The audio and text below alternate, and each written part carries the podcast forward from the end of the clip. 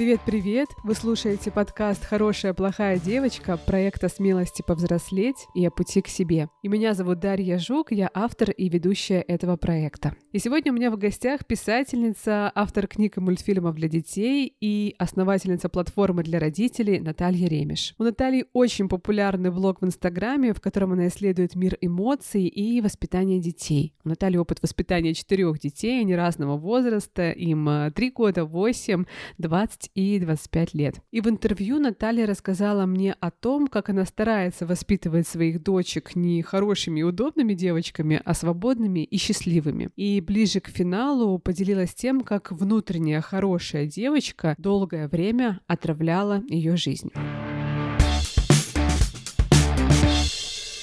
Кстати, про внутреннюю хорошую девочку, которая отравляет жизнь. Если вы узнаете себя в наших выпусках и чувствуете, как вы устали от этой установки нравиться другим и быть для всех хорошей, если вы чувствуете, что не реализуете весь свой потенциал, потому что сдерживаете себя и не проявляете всю полноту чувств и эмоций, запрещаете себе здоровую агрессию и злость и не умеете ассертивно отстаивать свои права, заботой о себе и с уважением к другому и получать то, что важно вам, я хочу пригласить вас на образовательный онлайн-курс «От хорошей девочки к себе», который запускается 10 января. Его мы проводим с психотерапевтом Юлией Анпилоговой. Вы хорошо знаете Юлию по нашим предыдущим выпускам и по первому сезону, если вы слушали. Как автор разных проектов и большой фанат подкастинга, я знаю, сколько поддержки можно находить в интервью людей, проживающих похожее, но в курсе мы идем еще дальше и ныряем в еще большую глубину. Это было очень важно для меня сделать, и предлагаем участницам дорожную карту. Курс состоит из 4 лекций, каждая длится 1,5 часа, и мы очень подробно говорим о ловушках хороших девочек в любви, в карьере и в других сферах жизни, и подробно обсуждаем, как из них выбираться. А для этого мы с Юлей даем домашние задания, специальные практики, медитации, а также в одном из тарифов вас ждет чат поддержки Юлии Анпилоговой, а в другом групповые встречи с ней, где мы создадим такое специальное психотерапевтическое пространство, буквально такую групповую мини-терапевтическую группу, где можно будет делиться личным, слушать истории девушек и получать поддержку и рекомендации нашего психотерапевта Юлии Анпилоговой. И почитать подробности про наш курс, записаться на него, если вам интересно, можно на сайте goodgirluniversity.com. Ссылку вы найдете в описании этого эпизода. А теперь к интервью с Натальей.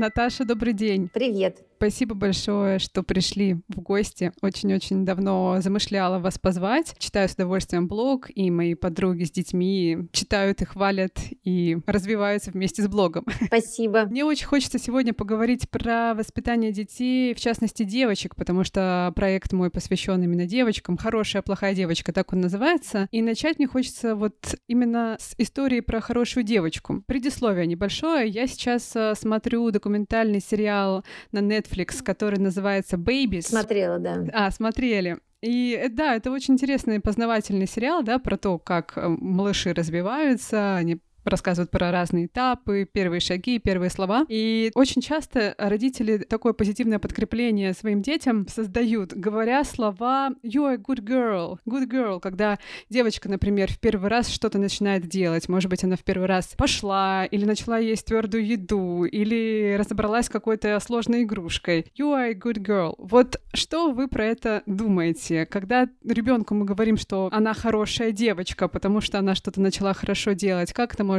влиять на личность ребенка? Ну, в целом, быть хорошей девочкой неплохо, потому что это в целом позитивное подкрепление. Возможно, вопрос в том, что мы вкладываем в эту good girl и что мы говорим ребенку, когда она не ест твердую еду.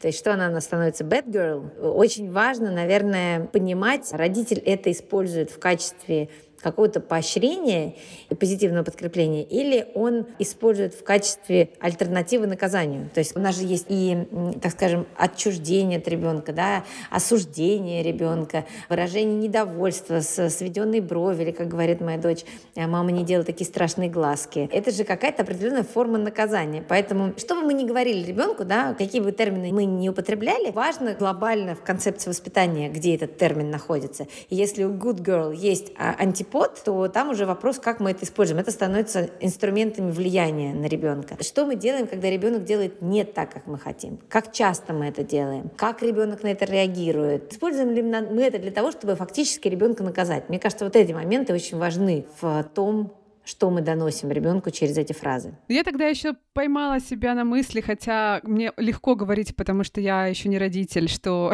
лучше я буду своему ребенку говорить там good job, там хорошая работа, да, там отлично сделано, чтобы не было именно вот такой ассоциации, что я хороший человек, я хорошая девочка, когда я что-то хорошо делаю. Мне кажется, что это просто наши травмы, потому мы не хотим быть хорошими девочками, потому что если мы все сейчас начнем говорить ребенку good job, то пройдет какое-то время, вырастет поколение, которые будут также триггериться от этой фразы, их будет тоже передергивать, потому что они будут говорить, лучше бы они мне сказали хорошая девочка, чем хорошая работа, потому что это оценочное суждение в целом. Вот вопрос, мы хотим какую-то оценку ребенку дать, или мы хотим объяснить ему, что мы гордимся тем, что он что-то делал. Вот мне кажется, это вот здесь вот очень важный момент. Очень важно, что мы в это вкладываем, потому что так же, как мы говорим, например, выходит девочка, опять про девочек, выходит девочка в каком-то очередном аутлуке, да, в платье принцессы, и мы говорим ей, какая красивая. На самом деле, что мы в это вкладываем? Я, например, что вкладываю? Она выходит, и я думаю, боже мой, тебе 3 года, ты уже 5-е платье поменяла за день, это за утро. И это такая милота, мне так нравится, что ты сама себе нравишься в этом. Вот что мне нравится. Мне нравится, что ты надеваешь платье Эльзы, и ты вот так рукой взмахиваешь, тебе кажется, что у тебя там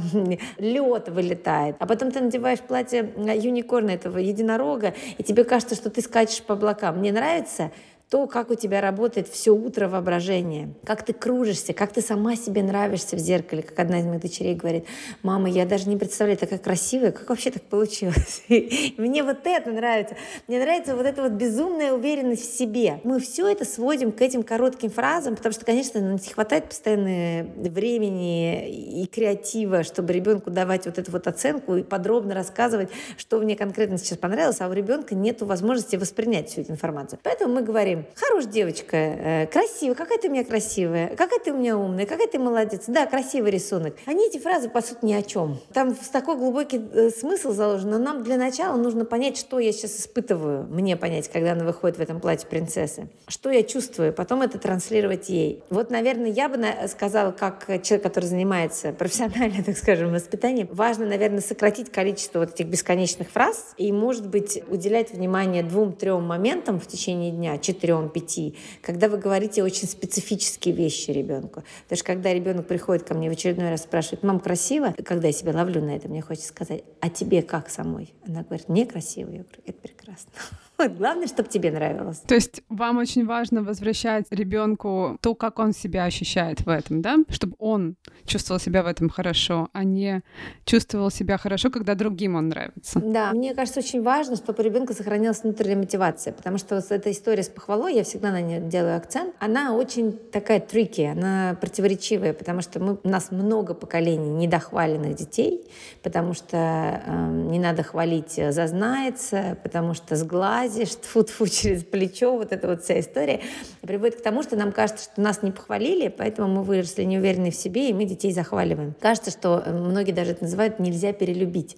Но это на самом деле не про любовь, это про компенсацию своих каких-то травм. Вот у меня есть травма, что у меня нет такой проблемы, меня лично достаточно много хвалили родители, но у нас есть такая проблема, что нам не говорили хороших слов, и мы тогда будем с этой травмой работать и закрывать ее тем, что мы будем хвалить своих детей. А в итоге у ребенка возникает такая же зависимость, как у нас в свое время. Мы не получили похвалу, а у ребенка он получает похвалу, у него наоборот срабатывает зависимость. Теперь он зависим от этой похвалы. Теперь он постоянно будет бегать к маме и спрашивать, красиво, здорово, быстро, высоко, и они все время бегают. И как вот ты их не посадить на эту дофаминовую иглу? Как не сделать так, чтобы ребенок зависел от внешних факторов, от внешней похвалы, а все-таки внутренне прыгнул высоко и подумал, какой я сейчас молодец, как же я круто прыгнул.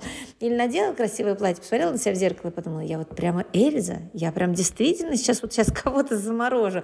И вот мне кажется, важно своими вопросами, своими комментариями давать ребенку возможность рефлексировать, а что ему вообще сейчас нравится. Почему она надела это платье? Почему же ей так-то хорошо сейчас в этом платье? Потому что она красивая или все-таки потому что она себя чувствует действительно принцессой? Не сводить вот это вот ощущение, оно у нее разнообразное, там столько всяких эмоций в этот момент, когда она платье Эльзы надела. Не сводить это к внешней красоте, а задуматься, что она чувствует. Возможно, выкопав из этого дальше какую-то интересную суть, можно это развивать дальше. А тебе нравится быть Эльзой? А тебе нравится рисовать узоры на стекле? А давай попробуем сделать снежинки. А ты знаешь, как делать снежинки? И дальше пошли креативить. В общем, вариантов, куда можно развернуть вот этот вот поток сознания детского, его много. А можно просто схлопнуть до уровня красивая девочка, красивое платье и ты молодец.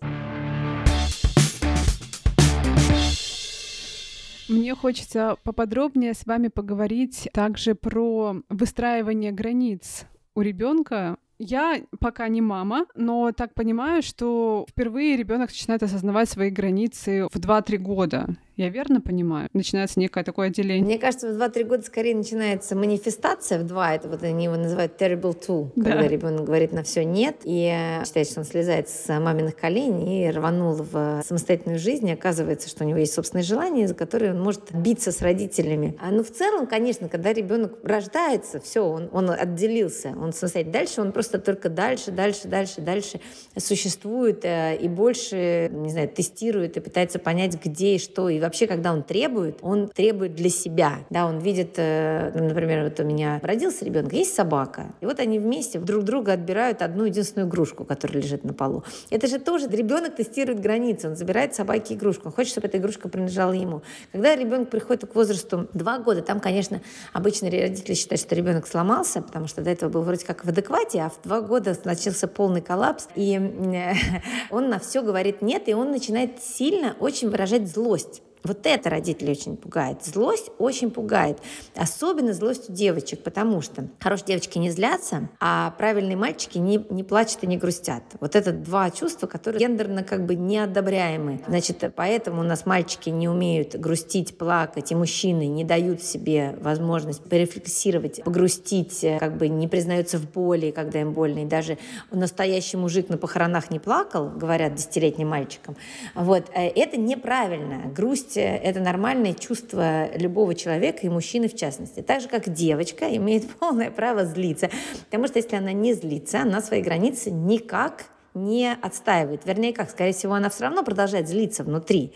Но внешнее выражение социально неодобряемо. Девочка злиться не должна, потому что, смотри, какая ты некрасивая, когда ты злишься. И, кстати, когда плачешь, тоже некрасивая. Девочки так себя не ведут, вообще уступи, ты же умнее и так далее. И так мы учим девочек на все соглашаться, даже то, что им вообще не подходит, и становиться такой как бы человеком, который на все кивает, везде прогибается, не отстаивает себя. И вот у нас из хороших девочек вырастают хорошие, в кавычках, жены, которые испытывают очень сильную внутреннюю дисгармонию, потому что они не умеют отстаивать себя и свои интересы. Да, это очень интересно. И как-то я, когда об этом узнала, тоже начала читать литературу, поняла, как нужно внимательно относиться к потребностям ребенка, к его желанию защищать себя. И вот к этому слову «нет», важному очень для малыша, как нужно бережно с этим обращаться. Что здесь важно родителям знать, как себя важно вести? Вот как помочь ребенку эти свои границы нащупать и их транслировать другому? Когда ребенок начинает отделяться, в частности, например, он хочет сам завязать шнурки и сам поесть ложкой, там много факторов срабатывает. Мама, у которой еще 2 детей или которой нужно выбегать из дома, она не хочет, чтобы он ел ложкой, потому что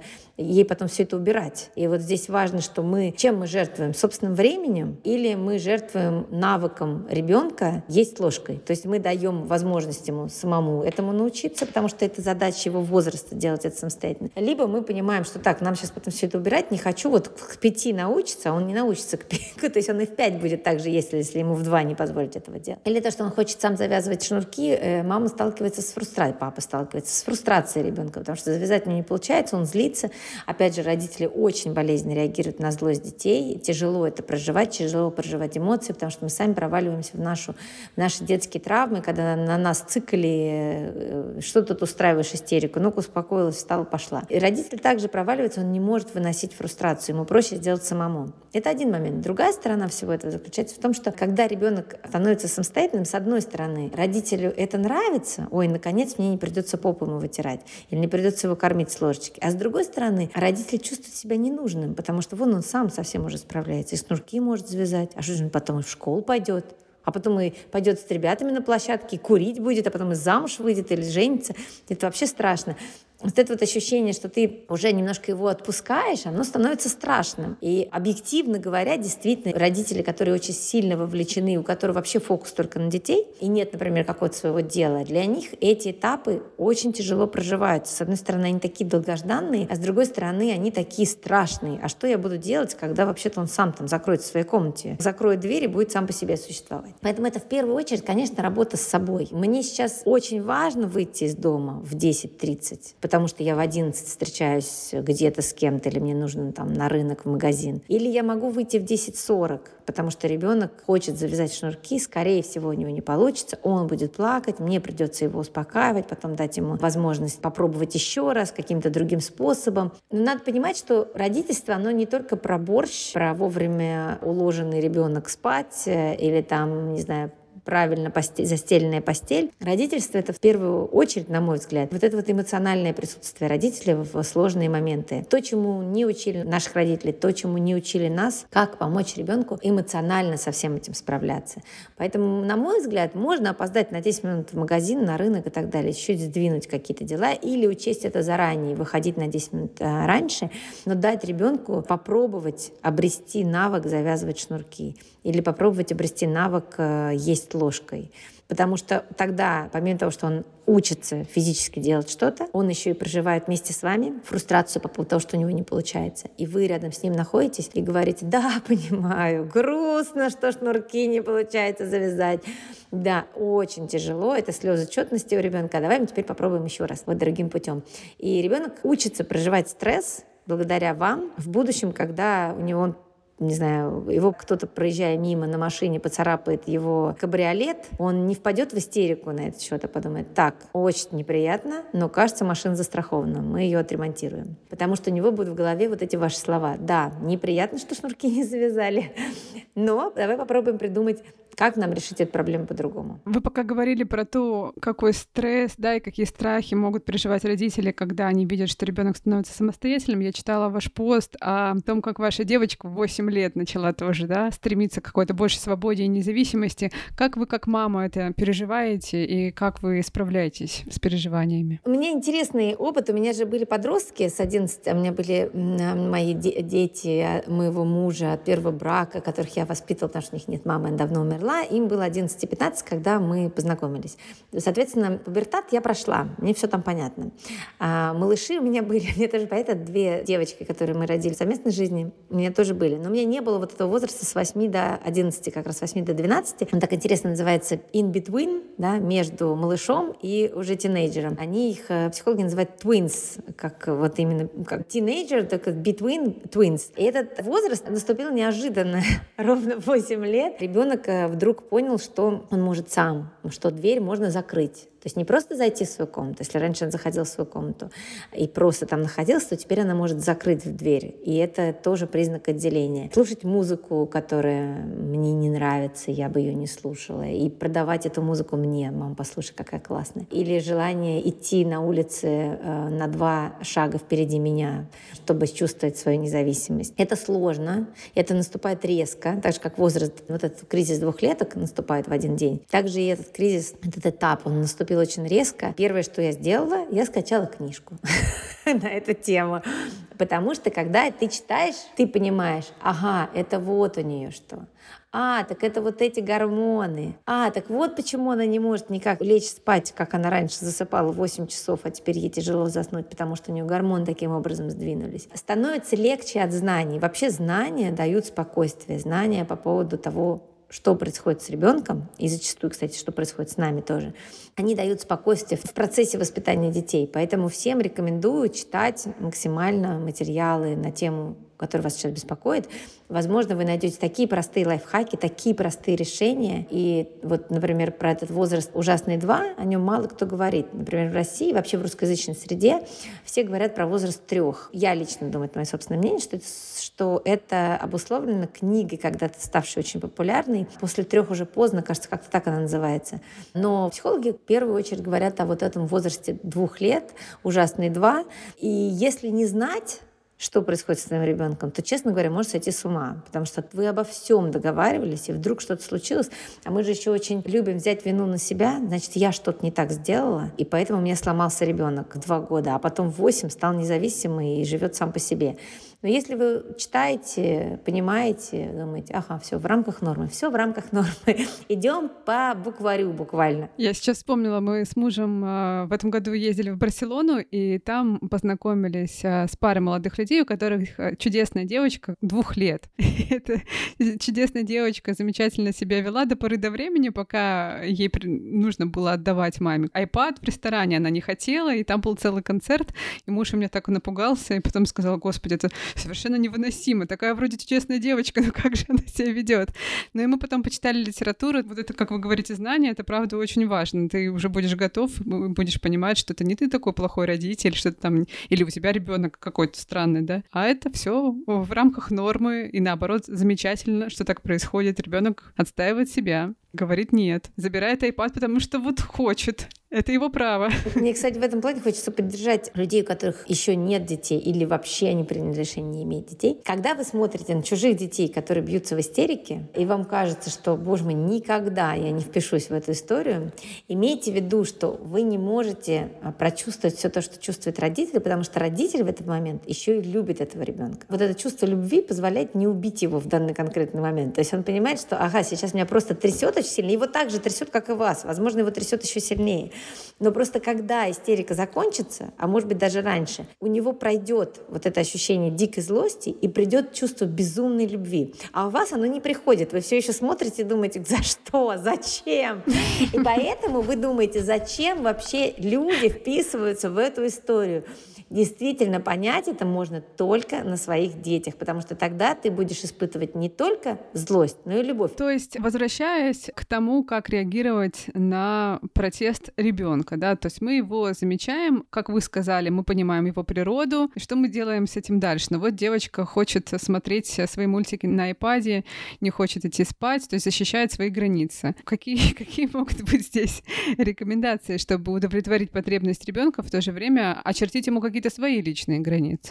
Ну, мне кажется, здесь, наверное, про границы, конечно, но в первую очередь просто желание ребенка. У ребенка есть желание, и это нормально, что они у него есть. Если вы отобьете ребенку все желания, это уже будет ребенок из серии там детдомовский, который своих желаний не знает. Мы этого не хотим. Мы хотим, чтобы у ребенка оставались желания. Это нормально, это живое существо. При этом у нас есть какие-то нормы в семье, к которым мы привыкли. Да? Например, мы считаем, что мультики мы не смотрим после 6 часов вечера, потому что мозг, значит, активизируется очень сильно, потом очень сложно ребенку ложить спать, и мы придерживаемся этой нормы. Если мы понимаем, что сегодня послабление, потому что суббота, то мы это транслируем ребенку. Каждую субботу у нас есть шанс посмотреть мультики там и в 8 часов вечера. Если мы в один понедельник дали мультик, а второй понедельник не дали мультик, ребенок абсолютно путается, он не понимает, почему так происходит. Поэтому нам нужно придерживаться своих правил, какие-то, которые для нас принципиальны. И дальше уже мы выдерживаем наши границы и говорим «нет». Сегодня понедельник. То есть мы принимаем чувство ребенка, мы понимаем его досаду, мы понимаем, что ему грустно, мы понимаем, что он очень сильно хочет посмотреть этот мультик. Мы не осуждаем его и не обвиняем его за его желание. Мы также понимаем, что у него очень низкая регуляция эмоций, он пока не умеет контролировать свои эмоции, он не умеет не сваливаться в истерику и в слезы, особенно по поводу мультиков, которые активизируют работу мозга и вот это вот нейроны, которые реально у них аларм, что происходит, только что было так весело, сейчас все выключили, тишина. Но при этом мы продолжаем спокойно, без агрессии, стараемся, что трудно, честно говоря, делать, придерживаться своей позиции. Нет, мы не можем, к сожалению, больше смотреть мультик. Да, понимаешь, тебе тяжело. И дальше мы сталкиваемся с этой волной злости со стороны ребенка. Мы говорим, понимаем, жалеем, нет, в стену игрушки не бросаем, это очень деструктивно, сестру не бьем, собаку тоже не бьем. То есть мы останавливаем все деструктивное поведение, но даем ребенку как бы проплакаться, прожить эту фрустрацию свою по поводу мультиков. Он ее проживет, сначала первый раз он будет проживать ее 20 минут, в следующий раз, возможно, 30 минут, но в какой-то момент он научится справляться со своими эмоциями, и ему хватит, там, не знаю, 5 минут, а когда ему станет 8 лет, он скажет: ну ладно, и выключит мультик. И вас, конечно, тоже это будет раздражать, что он не тихо, спокойно выключил, но все-таки это уже будет занимать у вас 30 секунд. Вот эта вот борьба с iPad'ом. Я еще как девочка, как женщина, да, с опытом бытия девочкой, когда меня воспитывали, думала о том, что я не помню, чтобы меня как-то специально учили защищать свои права с другими людьми. Помню, что меня учили быть таким хорошим, добрым, понимающим человеком, понимающим другого, возможно, где-то относящимся к своим потребностям, как бы ставящим их на второе место, да, потому что важно услышать чувства другого, понять их и так далее. Сейчас мы слышим о том, слава богу, об этом пишут во всех инстаграмах, как важно возвращаться к себе и спрашивать себя: а ты-то что хочешь в этот момент? Как мы здесь учим ребенка к своим чувствам обращаться? То есть на своем личном опыте, показывая, как ты как мама или ты как папа ведешь себя с другими людьми, или важно какие-то вещи вот прям вот проговаривать, и вы их проговариваете со своими дочками, когда важно себя защитить, себя отстоять где-то в обществе маленьких детей. Ну, в принципе, ребенок уважает свои границы, если в семье уважают его границы. Если мама стучится в дверь в комнате, если на него не натягивают силой платье, шапку, когда он не хочет, если слышат, что он хочет не поломанный банан, а вот банан целиком. И если он говорит: я не хочу сломанное печенье, и ты действительно залезаешь в шкаф и пытаешься найти второе печенье неполомное. Если ты везде постоянно сдвигаешь границы своего ребенка и их не уважаешь, то шансов, что он где-то там в обществе будет отстаивать себя, очень мало. Потому что он привык соглашаться, он привык, что его мнение не имеет значения, его настроение не имеет значения, его чувства не имеют значения. И в этом плане, кстати, девочкам значительно, на мой взгляд, сложнее живется, потому что чувства девочек вообще редко имеют значение. У нас какая-то вот шовинистская среда, в которой мы росли. У нас мальчики принимали решения, а девочки почему-то должны были задвинуть свои чувства и почему-то согласиться, потому что она мудрее. Почему? Почему мудрость?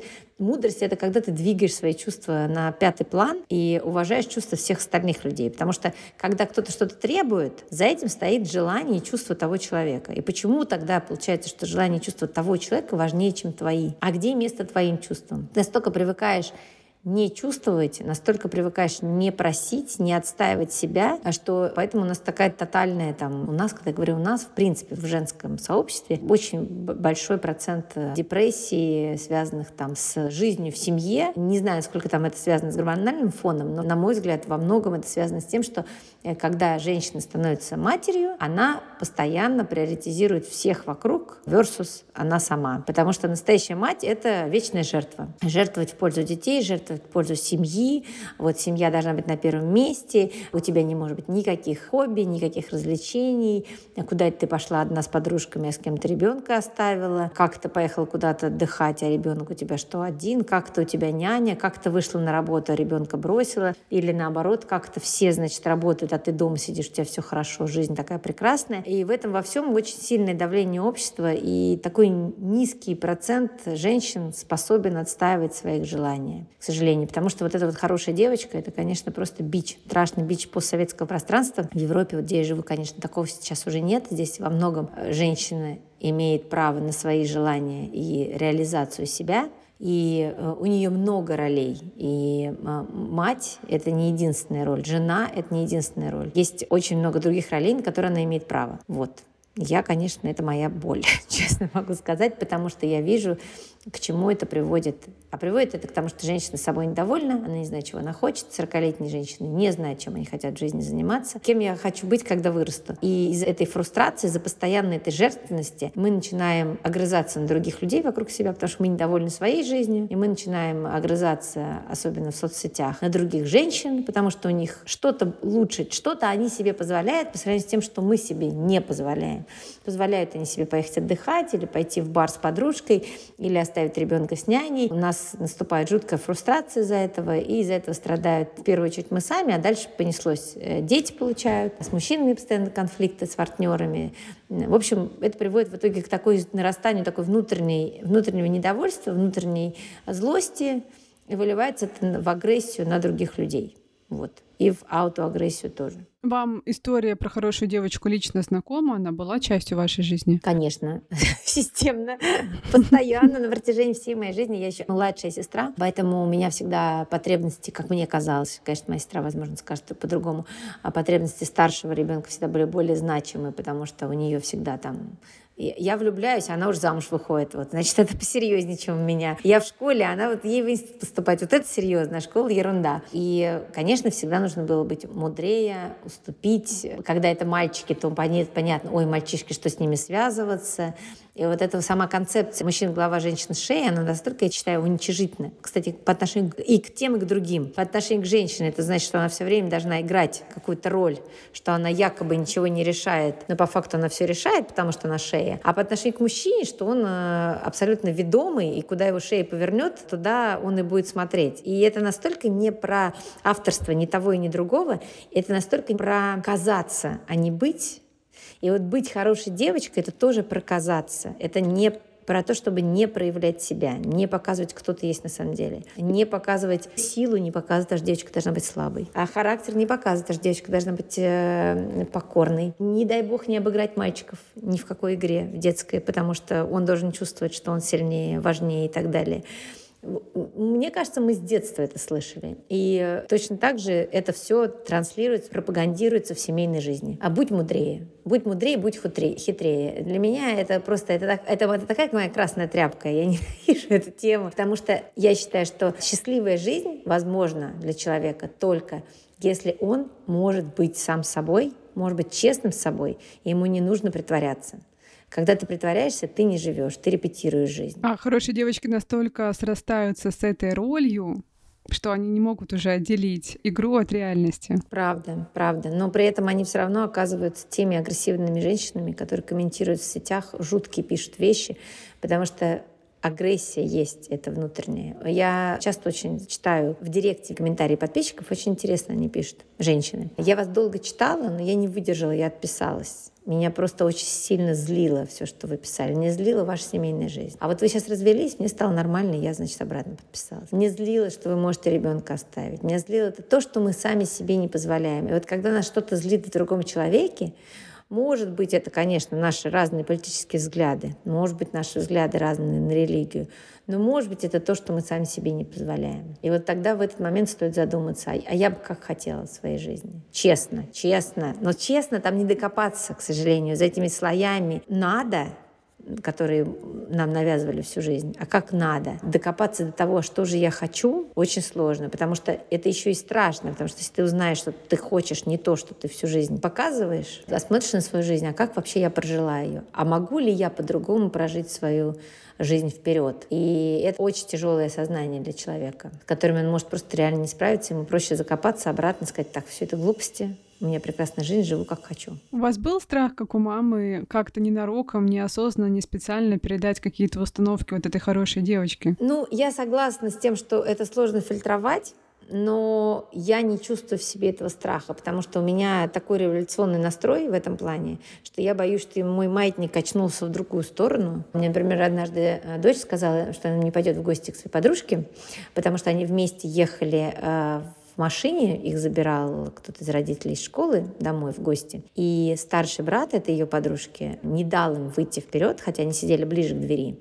Он сказал, что он мальчик, поэтому он выходит первым. И где-то в душе мне кольнула такая, может быть, он хотел руку подать? Нет, просто он мальчик, он выходит первым. Мы живем в Нидерландах, в стране, где, гендерное равенство. А это мальчик русскоязычный? Нет, голландец. У меня был такой шок. Но я, когда я услышала от своей дочери, что она к ним из-за этого не пойдет в гости, я подумала, я, в принципе, ее поддерживаю. Сначала хотела ее отговорить, да ладно, что она нет, поддерживаю. И вот интересно, что эта борьба, она сидит, мне кажется, в каждой девочке, потому что, опять же, мы с ней ходили на Барби, и больше всего ей нравились те моменты, которые, когда она вышла из кинотеатра, она вспоминала те моменты, где мальчики выглядели нелепо, глупо, где было такое торжество женщин. Мы живем в гендерном равенстве вроде как. Никакого такого. То есть у них в классе девочки играют в футбол, они ходят на дзюдо, мальчики ходят на рисование и на лепку. Это нормально. И даже при всем при этом существует это бунтарство внутри нее,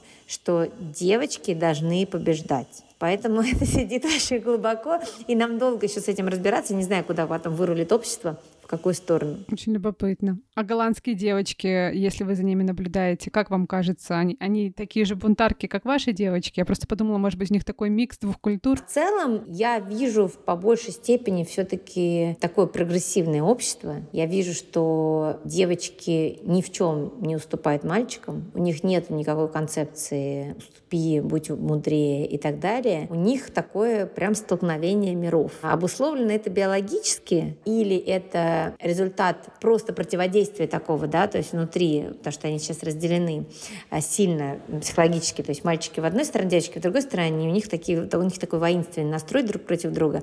Но это проще в тех семьях, в которых есть сыновья.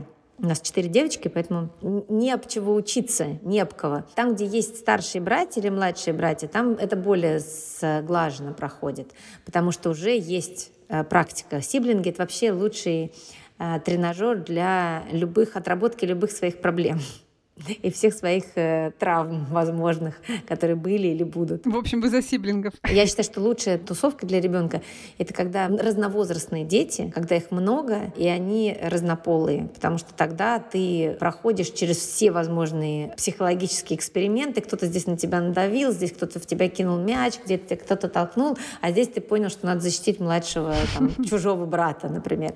Очень классно работает, поэтому я очень люблю, когда у меня дома много детей, всех разных возрастов, и я смотрю за ними, наблюдаю, я понимаю, как классно они учатся, как классно они получают социальные навыки в такой коммуникации.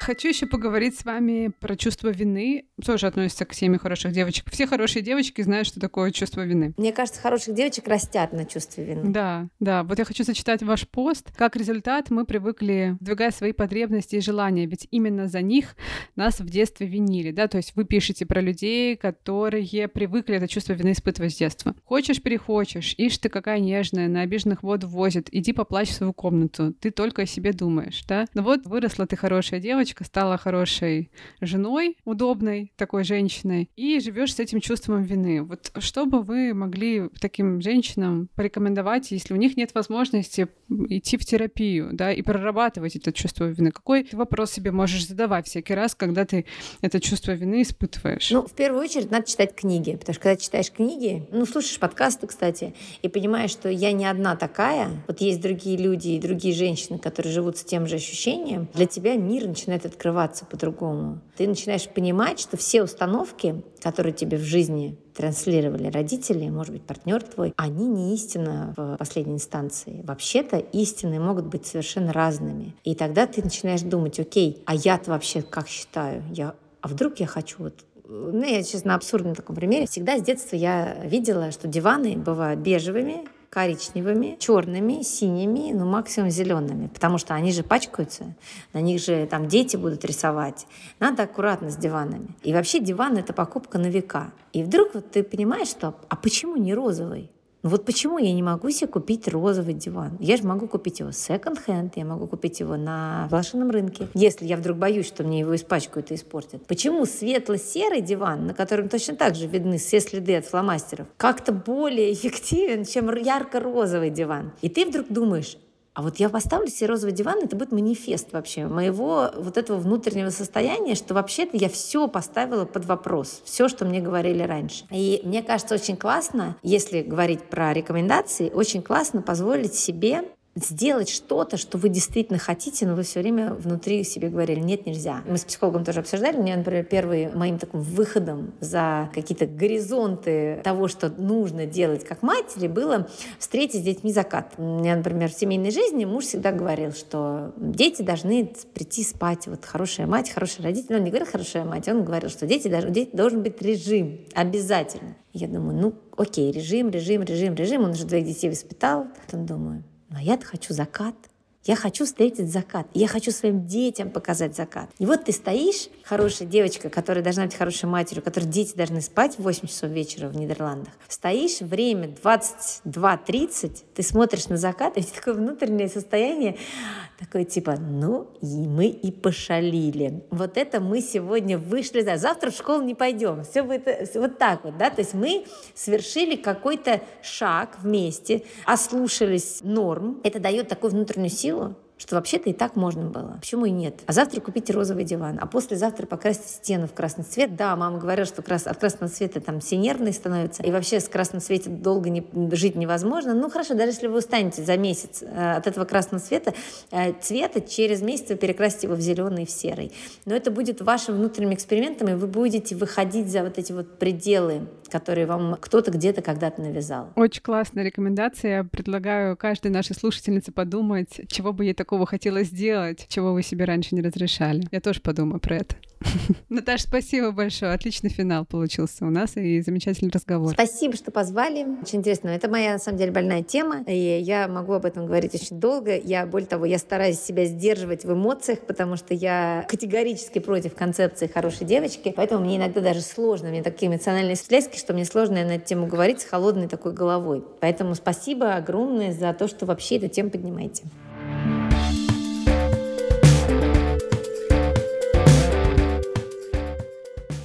Спасибо, что дослушали это интервью до конца. Мы с Натальей будем очень рады вашему фидбэку. Делитесь тем, что вам откликнулось, какими-то инсайтами, мыслями в ваших сторис и постах. И не забывайте нас тегать. И напоминаю, что мы с Юлией Анпилоговой будем очень ждать вас на курсе «От хорошей девочки к себе», который запускается совсем скоро, 10 января. Пока-пока и до встречи в новых эпизодах.